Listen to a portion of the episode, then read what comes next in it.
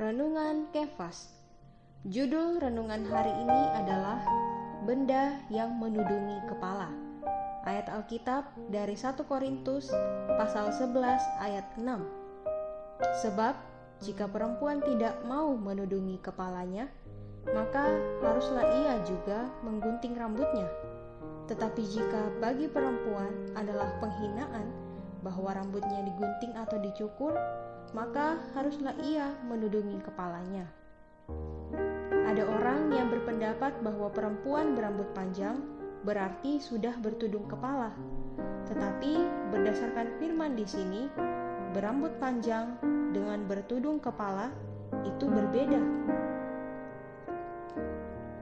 Rasul Paulus berkata, "Kepala yang tidak bertudung sama dengan perempuan yang dicukur rambutnya." Ia tidak berkata, kepala yang tidak bertudung adalah mencukur rambutnya. Ia berkata bahwa kepala yang tidak bertudung sama dengan dicukur rambutnya. Artinya, perempuan yang berdoa atau bertutur sabda seharusnya menudungi kepalanya. Kalau tidak menudungi kepalanya, meskipun mempunyai rambut yang panjang, di pandangan Allah sama dengan dicukur rambutnya.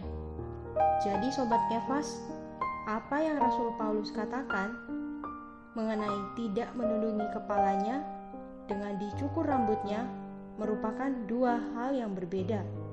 Sebab itu, bertudung kepala dengan berambut panjang tidak bisa dikatakan satu hal yang sama. Terang hari ini, apakah berambut panjang berarti bertudung kepala?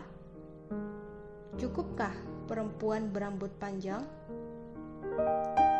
Beban doa, mari berdoa agar setiap kebenaran dapat diterima di dalam penghidupan gereja.